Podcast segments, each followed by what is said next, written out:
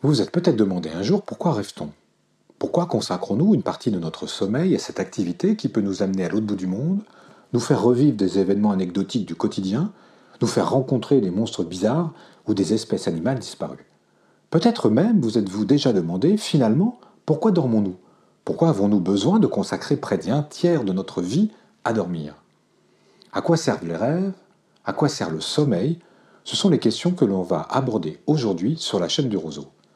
Je suis Émeric Languerrand, psychologue psychothérapeute, et vous écoutez La chaîne du Roseau, le podcast.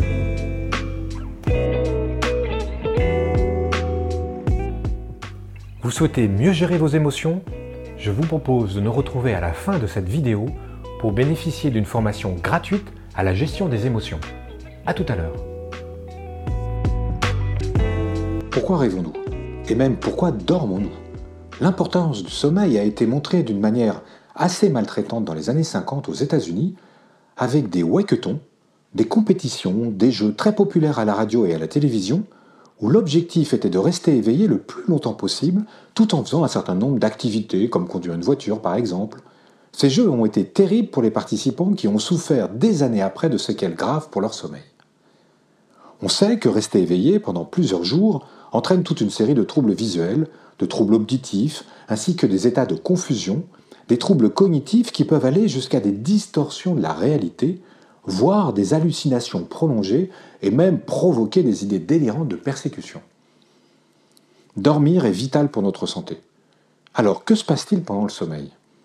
Dans une première partie de la nuit, nous allons refaire le plein d'énergie et le cerveau va se nettoyer en éliminant les déchets produits par l'activité cérébrale de la journée. C'est aussi une période où des activités liées à la mémoire vont avoir lieu avec la mémorisation d'informations factuelles ou de connaissances, ce qui explique l'idée communément admise que les étudiants ont souvent intérêt à relire leurs cours avant de se coucher. En fait, notre corps est comme un grand magasin, ou un musée, ou tout lieu qui reçoit du public. Il a besoin de périodes de fermeture pour les travaux de maintenance et de nettoyage. Va suivre ensuite une phase qu'on va appeler le sommeil paradoxal. Paradoxal parce que pendant qu'on va être allongé avec relativement peu de mouvement, avec même peu de tonicité musculaire, notre cerveau va s'agiter, va se mettre en mouvement. Et on va percevoir ce mouvement notamment à travers le mouvement des yeux qui vont s'agiter avec des petits mouvements rapides pendant que nous dormons. Et on va observer également une accélération du rythme cardiaque. Alors que se passe-t-il? Pourquoi autant d'agitation? Le sommeil paradoxal n'occupe qu'une petite partie de notre sommeil environ 25% de notre nuit, mais il est le lieu des songes et des rêves. Même si des rêves simples peuvent avoir lieu en début de nuit, c'est dans ce quart de sommeil paradoxal que se produisent les rêves les plus étranges. Cette durée évolue avec le temps, elle est plus longue quand on est jeune et plus courte quand on est âgé. Et on a tendance à se réveiller plus facilement en raison d'un rêve quand on est jeune que quand on est âgé. On l'observe chez les jeunes enfants qui vont se réveiller à plusieurs reprises en pleine nuit terrifiés parce qu'ils ont rêvé. Mais finalement, quand on parle de rêve, de quoi parle-t-on? Le verbe rêver a d'ailleurs une signification un peu étrange, car il signifie en ancien français vagabonder, errer, délirer. Le verbe plus ancien, hérité du latin, était songer et signifiait tout simplement le sommeil. Contrairement à ce que l'on pourrait croire, il n'y a pas de consensus à la définition des rêves. Ce que l'on peut dire, c'est qu'il s'agit d'un moment pendant le sommeil où on vit une expérience qui semble réelle avec des perceptions, des images, des sensations, des émotions. Expérience dans laquelle le rêveur ou la rêveuse est impliqué ou est témoin de ce qu'il se passe. Si les rêves étranges nous marquent le plus, ils sont en fait minoritaires. La plupart des rêves sont souvent connectés aux préoccupations quotidiennes, ce n'est pas ceux dont on se souvient le plus fréquemment, sauf à les noter systématiquement au réveil avant qu'ils ne soient oubliés. Leur interprétation est donc souvent bien plus simple que ce que l'on pouvait croire au siècle passé. Il y a une continuité entre nos journées et nos rêves, et l'on va retrouver dans nos rêves des choses qui ont pu nous mobiliser, mobiliser nos émotions, nos pensées, dans la journée ou dans les journées qui précèdent. Les études montrent qu'en fait, les thèmes des rêves sont assez limités. Les relations avec les autres, la famille, les amis, les relations du travail, la plupart étant finalement à quelques détails près assez réalistes. On observe bien évidemment des liens entre les préoccupations, le stress du quotidien et le contenu des rêves. En dehors de ces rêves routiniers, il peut y avoir aussi des mauvais rêves, désagréables et des cauchemars. Les premiers ne nous réveillent pas alors que les seconds entraînent des réveils nocturnes. Les cauchemars ne sont pas un problème en soi. Ils le deviennent quand ils perturbent la vie des dormeurs et des dormeuses, avec des insomnies, des difficultés à s'endormir, des réveils nocturnes qui durent. Ce n'est donc pas uniquement leur fréquence qui va être surveillée, mais aussi les répercussions et les conséquences pour le bien-être de la personne. 85% de la population fait occasionnellement des cauchemars. 8 à 29% des personnes en font un par mois, et 2 à 6% des personnes en font au moins un par semaine. La fréquence d'une fois par semaine est souvent considérée comme le signe d'un trouble clinique. Des psychothérapies comportementales, cognitives et émotionnelles existent pour aider les personnes à moins souffrir des cauchemars. Nous aurons l'occasion d'en reparler sur la chaîne du roseau. En dehors des cauchemars, et souvent associés à des troubles psychologiques, il y a les rêves récurrents répétitifs. Ce sont des rêves qui sont le signe que perdurent dans le temps des conflits et des facteurs de stress. On y retrouve fréquemment des émotions négatives et des thèmes de danger, de menaces, d'agression, des situations où la personne se retrouve et est coincée dans un lieu où elle ne peut pas sortir, des moments où la personne est victime des éléments comme des catastrophes naturelles ou des expériences corporelles traumatisantes comme la perte de toutes ses dents. Bien évidemment, il y a aussi tous les rêves qui reproduisent des événements traumatiques vécus à l'éveil par les personnes souffrant de stress post-traumatique.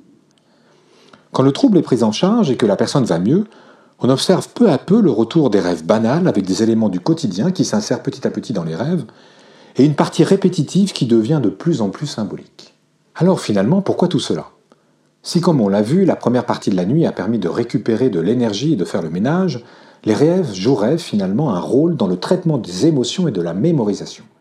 Une première étape interviendrait lors du sommeil lent, et la deuxième partie du sommeil, la période paradoxale, serait une période de consolidation des acquisitions, avec notamment une mémorisation des habitudes, des routines, des automatismes.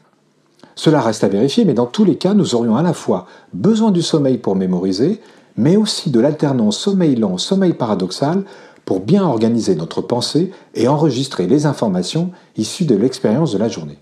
Ce travail de mémorisation et de rangement pourrait expliquer que se retrouvent mélangées des expériences anciennes, des expériences nouvelles, des choses entendues dans une série ou dans la rue.